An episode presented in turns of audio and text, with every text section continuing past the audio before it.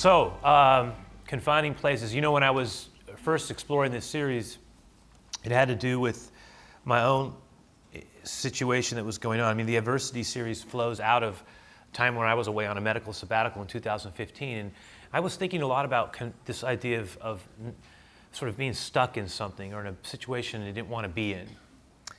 And I, it brought me towards Paul because I was starting to think about it. I said, you know, the Apostle Paul was someone who understood what it was like to feel limitation and to feel stuck and to not have the freedom and the autonomy that he desired. And so there were two passages in particular that kind of came to my mind, and I want to use them very quickly to sort of work off of them. You can notice they're both in the handout there. The first one's in 2 Timothy chapter 1, verses 10 through 12. Paul writes and it says, Now he has made all of this plain to us by the appearing of Christ Jesus our Savior. He broke the power of death and he illuminated the way, of li- way to life and immortality through the good news. So Paul starts out with this expansive declaration about who Jesus is as the Savior and how he has broken the power of death and shown us the path of life. And he's talking about this good news, which is another way of saying the gospel, this message of Jesus, of his death, his burial, his resurrection, and the transforming power that he can bring into a, a, person's life when we open up our hearts towards him. And then Paul goes on to say, And God chose me to be a preacher and an apostle and a teacher of this good news. And I remember reading this. I remember reading this at the time, just thinking about this idea of adversity. And I'm thinking, oh, yeah, Paul saw himself as someone, legitimately so, who had been really called by God to preach this great message of Jesus, and, and he had thrown his heart into it, and he had done it with a kind of abandon that was far more than casual. There was an intense commitment that flowed out of this man's life towards Jesus. And I couldn't help as I read that, one, about his glowing report about who Jesus is, and then two, about how he himself had been called to share that message. I couldn't help but be a little bit jarred by what followed on the heels of that statement. Because look what he says. He says, after declaring the fact that he's representing Jesus and he's a preacher, and an apostle, and a teacher of this great message, he says, and that's why I'm suffering here in prison. And that's why I'm suffering here in prison. But I'm not ashamed of it, for I know the one in whom I trust. And, I, and I'm sure that he is able to guard what I have entrusted to him until the day of his return. Now, look at that closely. And what do you see? He, he says, Here's the message. Here's, I've been fully committed to sharing that message. And then look where it got me. I'm sitting in, I'm, I'm in prison. I'm suffering in prison. Now, I'm looking at that and I'm going, Well, one, Lord, you know, man, this is how you take care of your people. That was part of the things I was thinking. Paul would have, Paul probably could have easily had an attitude of, so this is what happens when you really put yourself out for the Lord? Don't, why, why isn't it when someone puts themselves out in this way, wouldn't you think that maybe they could get a little bit of protection going on? Maybe exempted? You know, what we, what's fascinating here is what we don't hear Paul saying. He doesn't go, you know, Lord, why are you doing this to me? Why are you allowing this to me? Look how much I've done for you. There's no venting. There's no sense of, you owe me, Lord. Look, I, I've given you everything. I've thrown myself into preaching this good message. And this is what this gets me. And when we read this, we go, oh, yeah, you know, um, that's why I'm suffering here in prison. Now, that, that phrase is like, that means it's so, we can read it so fast. Don't run past it. Suffering. Suffering is not an easy thing. It's hard to suffer. Maybe some of us at some level in our life feel that, that we are suffering. To suffer is to be in pain. And suffering isn't easy. It might be something that has a physical component to it, it might be something that is relational, it might have an emotional side to it, something that really is sitting with us in our mind. When we suffer, when we suffer, that's hard. And I look at Paul and I say, wow, he says I'm suffering and in prison. And what he meant by that was, you know, he was literally in a, in a jail cell. And he was not free. He was, he was confined. He was, he was not experiencing the ability to move as he chose. He was hindered. This was, this was his situation because of his, in his case, in, because of his situation, was connected to what he had done for Jesus. But my, my point is, his, what I'm trying to get at is his attitude. He goes, You know what? I'm not ashamed of this. Part of what I hear there is not only I'm not ashamed, in other words, I'm not, in, I'm not like backing away from this and somehow allowing it to affect how I think of him. You know what he says? No, I, I know the one in whom I trust. This is not something that's shaking my faith. It's not like he's holding up his fist and saying, Why Jesus? You know, why, why, if I've given so much, are you allowing me to suffer almost directly because of it? Like, why am I here in prison? Now I'm not free because of what I'm doing and committed for you. Is this the way it's supposed to work? I don't hear that. All what we hear from this is this, you know, Lord, I, I love you. My confidence in you is unshaken. I believe just as, and I think he uses the word guard intentionally because I suspect it was a guard very near to him. And he writes it down. I know that you, I know that I can trust you with my life. And I, I know the one I have trusted. And I know that you are able to guard what I have entrusted to you until that day. I mean, this is a tremendous statement of faith on his part. But what it reminded me of, again, is the absence of, of complaint, the absence of grievance, the absence of a sense of entitlement, and the, and the willingness on his part to say, Lord, even though I'm in this difficult place of suffering and confinement, in my case, because of my willingness to step forward on your behalf, I have nothing in my heart other than utter confidence in your unshakable faithfulness and goodness. I trust you implicitly. I am not ashamed of you. That's a great word. I found myself saying, Wow, Lord, you know, this is helpful. And then look at the second passage there in, in Acts 26. Look what he says. He's, he, in this situation, he's before the king Agrippa, and he's having to kind of explain why.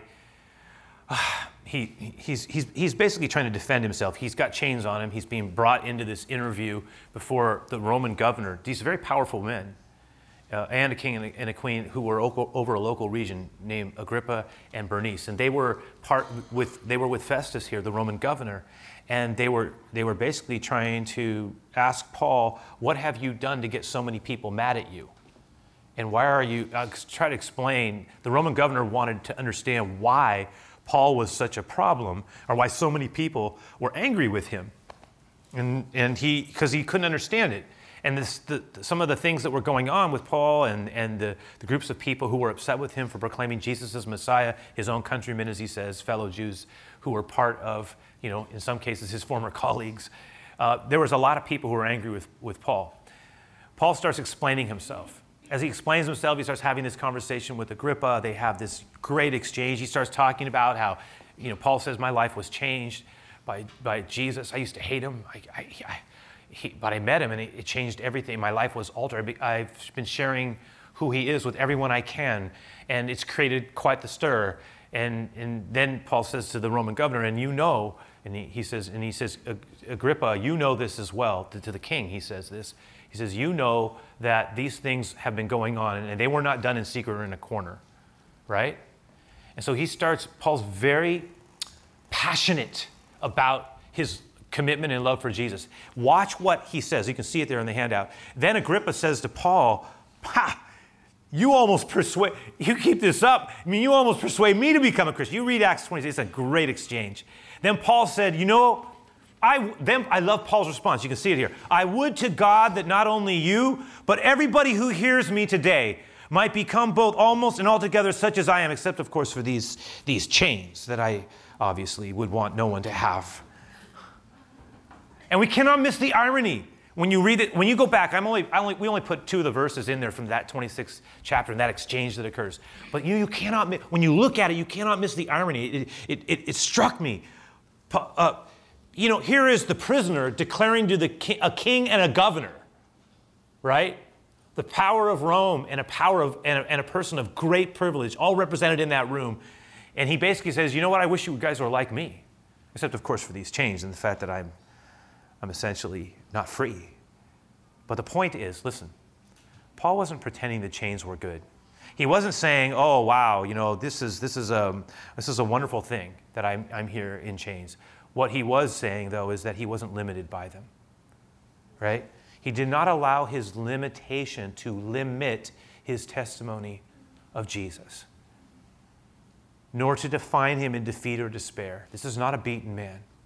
This is not a man saying, Why would God let me have to go through this? I mean, if I serve such a one as him and am so committed, then why am I sitting here with chains on my hands? He didn't say that. He said, You know what? The truth is, I absolutely wish you had what I have. I would love for you to know him. I would love for you to have everything that I have in my life, except, of course, for these chains. Chains, listen. Chains are tough. Chains bind and confine. They are things that hang on to us. They hurt, they're heavy, they're a hassle.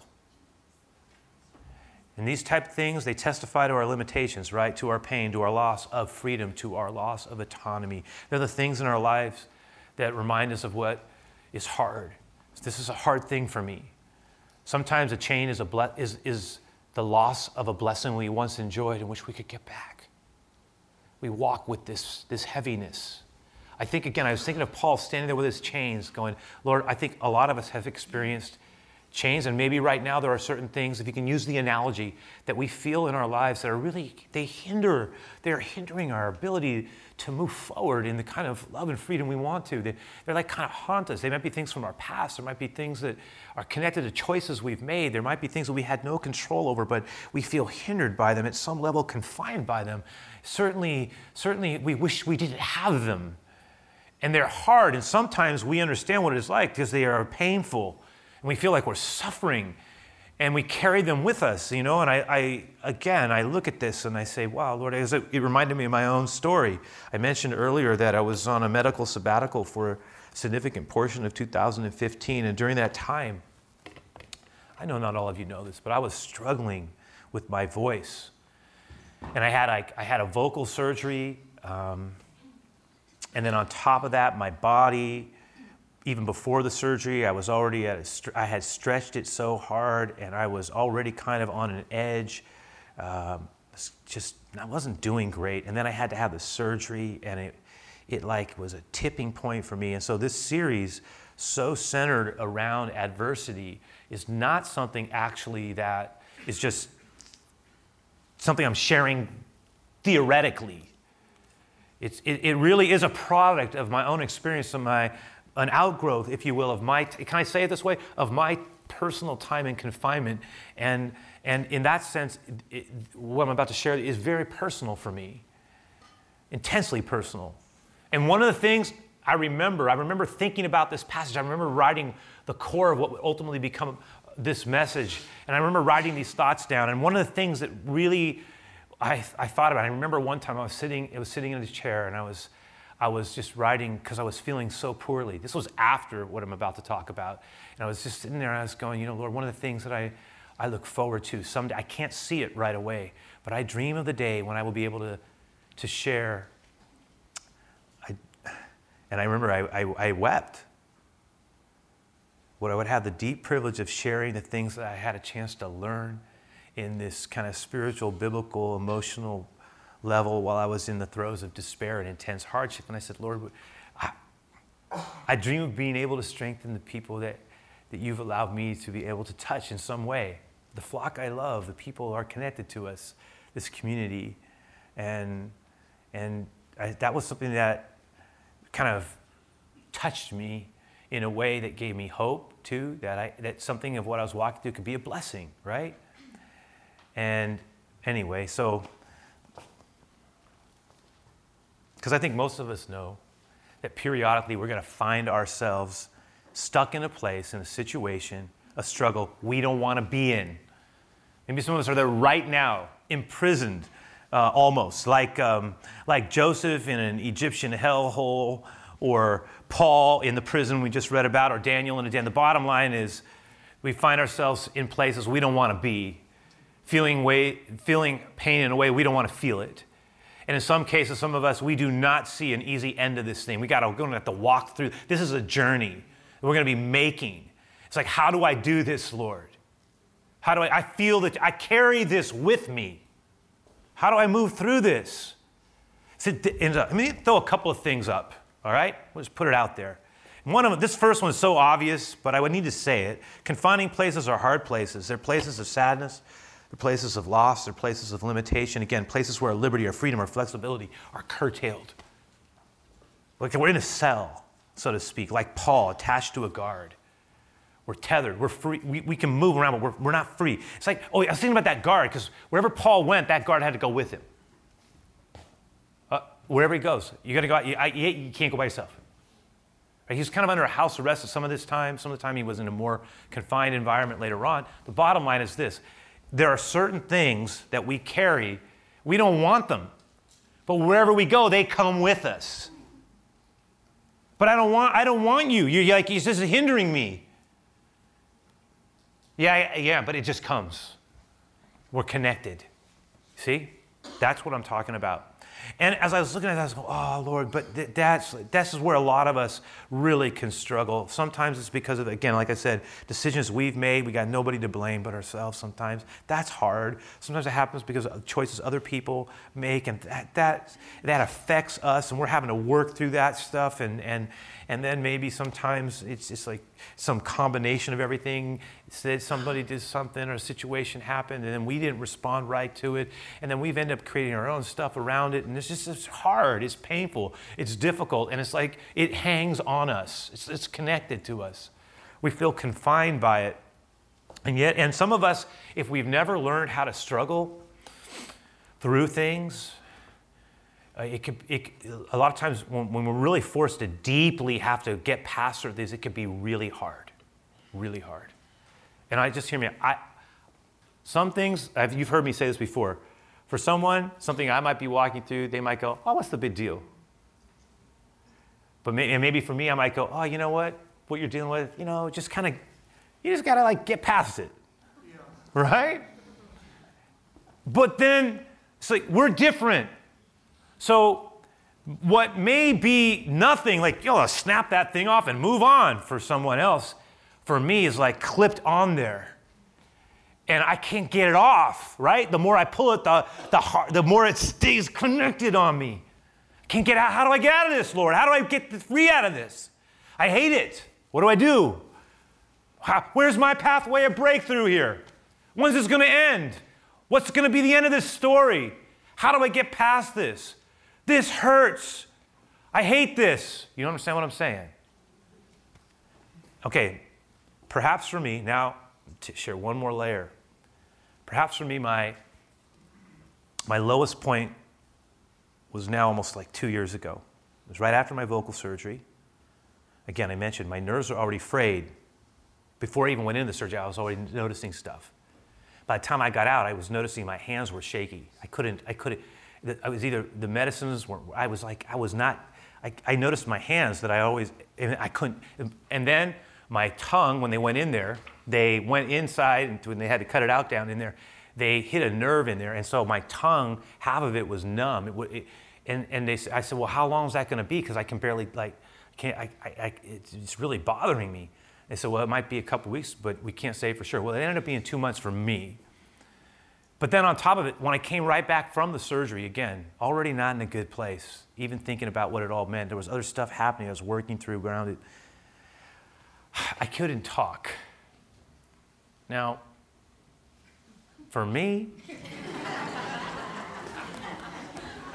I'm a talker, right? Like, so they, this is, so I, I had never not been able to talk, right?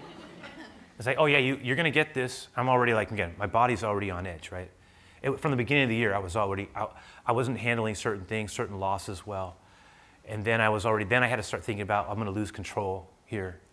I'd never been away from the church ever for any significant amount of time. Now I was being told, oh, I was being given the privilege of being able to go on a medical sabbatical. I say that tongue in cheek because for me, it's like sabbaticals are like when you choose to go on a sabbatical, not when you're being told to go on a sabbatical. Because when you're told to go on a sabbatical, that's like, well, I don't really want to do that, right? Well, you can't even talk. when I get home for seven days, they say, you can't talk. I didn't handle it well. I was unable to communicate with my trusted tool that I had come to rely on and had no idea if it would ever come back to me. All right? And so I had to, for those first seven days or so, I had to write things down. I couldn't talk, so I was going, I was writing things down. Like Zechariah, you read Luke chapter 1, Zechariah loses his voice, he has to write things on a tablet. I had my tablet, at least my version of it, except it wasn't, it, It was a yellow tablet. It was this tablet. And I remember because I hadn't looked at this for a little while, my wife had saved it. But when I got home, I started writing on it because I couldn't talk. So I say to her, I was like, I would say stuff like, you know, uh, all kinds of stuff, actually. How long till this anesthesia wears off? Maybe it's good. Oh, can I swallow yet? How big is the pill? My fro- oh, throat feels real dry. Right? Oh, oh, I'm all kinds of stuff. I start writing. I can't talk. I was. I remember there were times where I was going. I,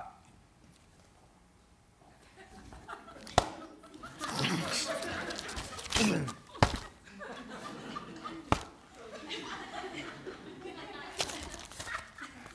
write some more.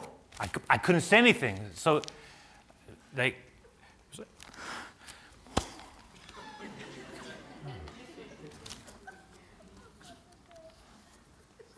I, I was writing stuff, all kinds of stuff. I started reading through this thing. I go, I'm very weak, very dependent on grace, whatever courage He could give me. Uh, how long does this last for? You know, I forgot uh, six days ago. He said, still would let you know I could be. Okay. Stuff. A lot of stuff. A lot of stuff.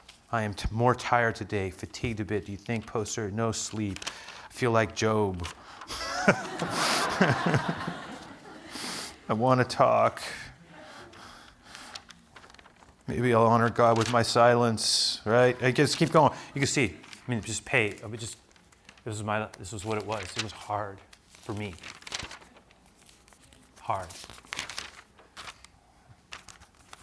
Hard. Hard. Hard. You know what I'm saying? In pain. And then after that, I go, Lord, I was so. There were times I'd be this on. After, I was. There were times where I started getting so frustrated because I wasn't healing fast enough and it was other and I, other stuff was like showing up in me and i was feeling physically mentally emotionally for even more complex reasons. I can tell you the truth this is not a, there was a couple of times in the following months where i feared i go in my head i said i wonder if i will ever get back. I feared i genuinely feared it. So confining places are hard places. And again they may have to do with our health they may have to do with relationships they might have stuff with our vocations, our career, might have to do with our identity, our insecurities, our deepest struggles. Look what, oh, I put this in your handout as well. Uh, 1 Peter 1, 6 through 7 says this. Check it out. So be truly glad. Look, this is the last piece of scripture we're going to look at. This is be truly glad. This is one, there is wonderful joy ahead, even though you must endure many trials for a little while. These trials will show you that your faith is genuine. It kind of reveals and it helps create a quality of faith. It is being tested as fire tests and purifies gold. Let that image sit with us. Through, though your faith is far more precious than just mere gold. So when your faith remains strong, ah, through many trials, it will bring you much praise and glory and honor on the day when Jesus Christ is revealed to the whole world. So, number two, what do we see? We see that confining places can also be places of refinement and transformation. And I can say this with absolute certainty that when the Lord is welcomed in to our confining places, the things that we don't want and are struggling with and are hard, that He can turn them into something that will be transformative. Because you know why? Confining places can be the places where God burns things out of us, like metal being refined. And that dross, the impurities, rises to the, to the, to the top. And when we welcome the Lord into these things in our lives, these seasons, these situations, these unfun, painful places that beat the life and joy out of us, when we welcome Him into those places, what we, what we will notice is that something starts to change in us. And sometimes that change is imperceptible. It's just like a little bit here and a little bit there. It's so gradual, you don't even notice it, like something that's just growing. It's a very little thing. You know, oh, nothing's really happening. Oh, something's happening. Other times, the change, there'll be something that will happen, and you will go, That change in me right now is so dramatic, so different than what I would have done in, before this happened to me, before this season in my life, that it is almost impossible not to notice it. It's sometimes stunning to, to recognize the change that can occur. Sometimes we are dismayed if you can be dismayed, like in this heat of it, you start to get dismayed by what is actually rising to the surface. You're going, you're going, what's this? This is in me? This is the stuff in me? It's in there. It's just coming up now. And now, now we're really working through stuff. Sometimes the things that have been so central in our life, you know, we've got interests here and hobbies there and and some relationships that we, we like a lot, and career goals, and we, we're possessions that mean a lot to us, and we want to purchase this, and all, and we're working to. Lot, you know, a lot of times in the confining crucible, those things we begin to realize they don't mean that much to me. Things that we're like zeroing in on, you know, how this looks, and how that how I come across, and the image of here. All of a sudden, I say, that doesn't really matter right now. That's actually not. That didn't mean that much to me. I, but I was pouring so much into this. But you know what? You know what it showed? It showed that it really wasn't what it was. When the heat comes on, when the pain is real, when we're in this place of confinement and it's hard to get out, all of a sudden things that we thought were important aren't that as important. And other things start to emerge that we thought, well, you know, they were they're good, all of a sudden things start to come up that are very important. I'll tell you this as a follower of Jesus, one of the things that starts to emerge is your walk with God. All of a sudden, that's huge, huge. Like, oh, yeah, I go, no, no, it means something. It's like, oh, and the relationships that I establish, the investments that I make in the community, learning how to, how to be connected with other people who love the Lord and who can encourage and strengthen, and we can pray and pray with me and stand with me and give good good, God centered, you know, counsel or at least support or encouragement into this process, into this whole situation. I can trust I've taken the time to build a little bit of it. All of a sudden, those relationships are huge. And the investment we make at the time that I spent trying to learn His Word or read it, try to, you know, get acquainted with, all of a sudden now, Oh boy, those words, they mean so much to me. All of a sudden, the scriptures that I've read, all of a sudden, they, they take on new meaning. they mean something different when we're in an intense place. It's like I'm looking for a promise here, Lord. Will your word within the, give me a word within this word that hits me where I need to be, God. I'll write it down. I'll honor it. I'll hold it. It's my word from you. They see this, this, these places often confront us, and they force us to start dealing with stuff that we previously would have not looked at. That's why they can become transformative. And a lot of times, by the time God's done and we're done with that situation, it's like an earthquake hit, and the, the landscape has been altered on the back end of certain things when we've welcomed the Lord into it and it's hard and pain. You know what it's like? It's like a fire in the junk. It alters the ecosystem. What was isn't what there. What was there is there anymore. I, okay. Thirdly, put this up. This is we'll close with this one. Confining places are usually preparing us for new places and open spaces. Now, for me, this is huge new assignments and possibilities, new things on the horizon. Weary pilgrim, come on, keep those feet moving. Why? Because we are not alone. There are better days. Faith, faith by faith, they're, they're ahead of us. I can see it on the horizon. It's far away, but I can see it. Lord, show me my way. Show me what you're about to birth through this very difficult season of either questioning or pain or suffering or hurt or wound or loss or limitation, my confinement that is so hard for me. Don't let me be reckless. Don't let me be foolish. Don't let me give up, Lord. Let me remind me again that you're preparing me for something new, something good, something about to be birthed, like Mary being pregnant with Messiah, like, like Elijah in the cave, like, like, yeah, Jonah in the belly of a fish waiting to get out where are we? T-? You know, I go back to Zechariah in that first chapter of Luke that I referred to him earlier because he was the one that lost his voice, right? Just say with me. He lost his voice. Zechariah, you read, you go, you know what's interesting? Luke's account opens up with Zechariah and his wife Elizabeth, who become the parents of John the Baptist. John the Baptist, the forerunner of Jesus, the prophet, who says he comes to prepare the way of the Lord. And John the one they ended up calling the Baptist, is he baptized people under repentance in anticipation of the coming Messiah. Right? John was born in his own way, kind of a miraculous way. His parents were very old. Zechariah is pictured when you read his account. It, he, he's like, he, he gets this, he, he has this situation occur in the temple. He's told he's going to have a child. He doesn't believe it. And the Lord essentially says to the angel, You're not going to talk again until that child's born. That son's coming. But you didn't believe he's coming. So, guess what? As a sign to remind you that he's coming, I'm taking away your voice. And he didn't speak. Flash forward. Not only has Elizabeth gotten a child to everybody's amazement, it's a much older woman who is probably, in most people's eyes, beyond the age when you should be having one or could have one. She not only has one, she brings them to full term. And by the time they're done, this baby's born. Well, in their culture, in their society, you, as, as in accordance with the law, they held back on the name till the eighth day. That's the circumcision ceremony. They have that ceremony. They bring the family in. All the family comes from a long ways away from the, you know, towns, villages, family, friends. It's a big festive occasion. At this time, they're going to present this baby to the Lord. They're going to give him his official name.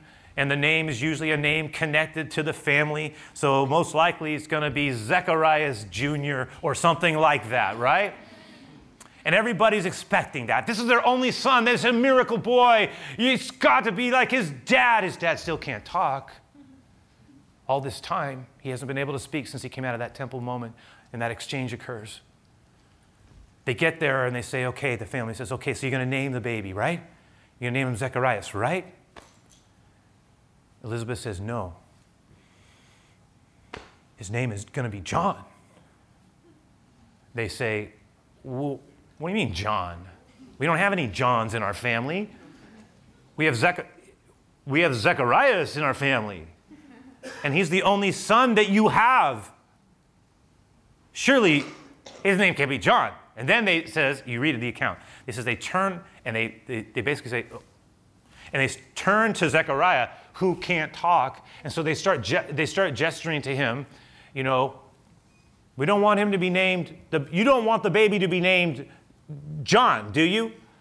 And then it's fantastic. The Bible says that he, he, he basically he says, Give me a tablet. He doesn't say it. I don't know how he does it, right? right? I don't know what he said. He writes his. He doesn't say it again. Name is His name is John. That's what it says. As soon as he shows them that, his voice comes back. His name is John. And then it says he starts, he, he, he, just starts praising God. He's like walking around the room praising God. That's the picture. It's amazing. All of a sudden, and then he gives us like this, um, I mean, this beautiful, then the Bible, just the way the Bible's language describes it, the Holy Spirit comes upon this man and he starts to speak poetry in the name of the Lord. And he says, and part of those, one of those pieces of it is pro, of the prophecy of what his son is going to pave the way for is such a beautiful statement. He says, because of God's tender mercy, the morning light from heaven is about to break upon us. It's like a beautiful thing, words flowing out of his mouth right? After a season of complete silence, all of a sudden comes this birthing, bursting through of a new thing that God is doing. It's, it's like, and by the way, the eighth day is eight is always the day. It's the number of new beginning, right? Everything about it spoke of something of a breakthrough. A lot of times, these places, right? We think, oh, nothing's going to happen, nothing's going to happen, nothing's going to happen. But then we see that when God's in it, like all of a sudden, boom, it breaks open. It breaks open and a new, something new is born out of you, born right through you. All of a sudden, there's a new thing God is doing that wasn't there before. A new, a new boy, a new life, a new word, new praise, something that God does that wasn't ever going to happen in any other way, but it comes out of this place of confinement. But when it breaks out, boy, it's beautiful. It's the better days. It's, it's, it's what the Lord does. And as I look at that, oh, and I'll, I'll, I'll finish it with this. So, how do we, what do we do then if we're in these places of confinement? How do we get from here to there? I'm going to only put this up, and it's fast. We'll leave it with this. But I feel I would be remiss if I didn't. Here's the deal, as I see it. What do we do when we're in these confining places and we want to some point see this breakthrough, but we're not anywhere close to it? What do I do? Here's a few things. Keep it there. Align our perspective, anchor yourself in the promise. Like Paul in his unshakable confidence in the goodness and faithfulness of God. Anchor it in, anchor it in, anchor it in. Like remind yourself, align and anchor yourself. Because when you're anchored, I was thinking about when you're anchored, you might float a little ways around, right? But you're not going anywhere when you're anchored in. It's like I might question God, I might drift here, I might drop into a poor attitude. My faith may, may falter at times. I may buckle with my attitude. I might start feeling really sorry for myself. I might want to give up. But you know what? I'm anchored in there. And because I'm anchored in there, I, am not to, I'm to hold. I'm to hold. I'm to get through this thing and I'm to come out better. Be patient with the process, let it play. But you don't know how bad it is. I got to get out of it. Be patient with the process. But you don't know how much pain in it. Be patient with the process. Why are you doing this, God? I, I can't stand this. I got to get out of this. situation. Be patient with the process. And then, pra- then look, refuse to become defined by the negativity, power words, don't speak, a, speak out. Don't speak out. Out of, the, out of the mouth, we create things with our words. Power is in the mouth. Power is in the tongue. Power is in our words. Words have power. words reinforce things. There's power of life and death in the, in the tongue. do not speak the, the negativity and the death words over our lives. Speak the life of Jesus over them. Practice, there it is. Practice trusting God Notice that practice. That means it's not something we get always do right. I'm practicing. I'm practicing this. I, I may not get it right. I'm going to keep practicing trusting Him. What does that mean? When I start, my attitude starts to get corrupted, when I start to like try to panic, when I want to get out prematurely and, and not really learn what I'm supposed to learn, when I'm trying to get sort of like I can I can abort the life He's trying to bring right? Through my words and attitudes. Lord, help me to practice trusting, to align myself with your words and your promises, stay close to your words, keep your promise as my own, find a promise, hold it in you, right? And then be open to learning. Now I want to be open to the opportunity that could come to me in no other way. Show me my way. Show me my way. Show me my path of growth. Show me my way of breakthrough. All right? And then we'll close with this prayer. Because we got the time of giving coming, our, our offering time and our closing song. And that closing song is poetically connected.